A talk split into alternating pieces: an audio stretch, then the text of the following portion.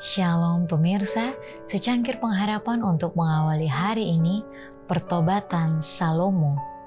Ketika aku meneliti segala pekerjaan yang telah dilakukan tanganku dan segala usaha yang telah kulakukan, untuk itu dengan jerih payah, lihatlah segala sesuatu adalah kesia-siaan dan usaha menjaring angin. Memang tak ada keuntungan di bawah matahari. Pengkhotbah 2 ayat 11. Seolah-olah bangun dari sebuah mimpi, Salomo dengan cepat menjadi sadar mulai melihat kebodohannya di dalam terangnya yang benar. Disucikan dalam roh dengan pikiran dan jasmani yang lemah, ia berbalik dalam keadaan letih dan haus dari tempat air duniawi yang pecah untuk sekali lagi ingin minum dari sumber air kehidupan. Pada akhirnya, disiplin penderitaan menyelesaikan pekerjaan disiplin itu baginya. Telah lama ia dihantui oleh perasaan takut binasa oleh sebab ketidaksanggupannya berbalik meninggalkan kebodohan. Tetapi sekarang, ia melihat sinar pengharapan di dalam amaran yang diberikan kepadanya. Tuhan tidak memutuskan hubungan sama sekali, tetapi siap sedia untuk melepaskannya dari suatu perhambaan yang lebih kejam dari kubur dan dari mana ia tidak mempunyai kuasa untuk melepaskan dirinya sendiri.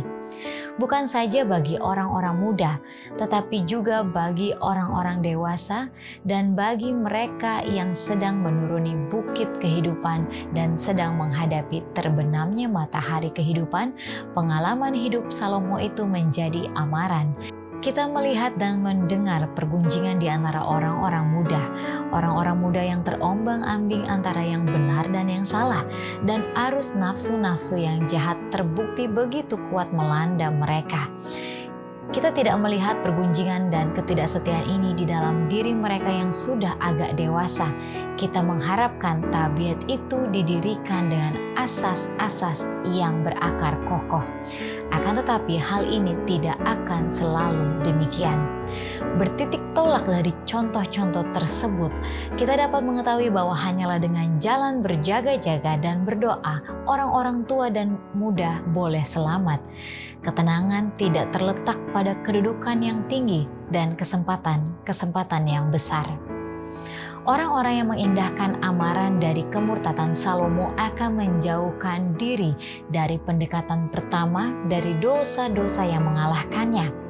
Hanyalah dengan penurutan terhadap tuntutan surga, manusia akan terpelihara dari kemurtatan. Demikianlah renungan kita hari ini. Selalu mulai harimu dengan secangkir pengharapan.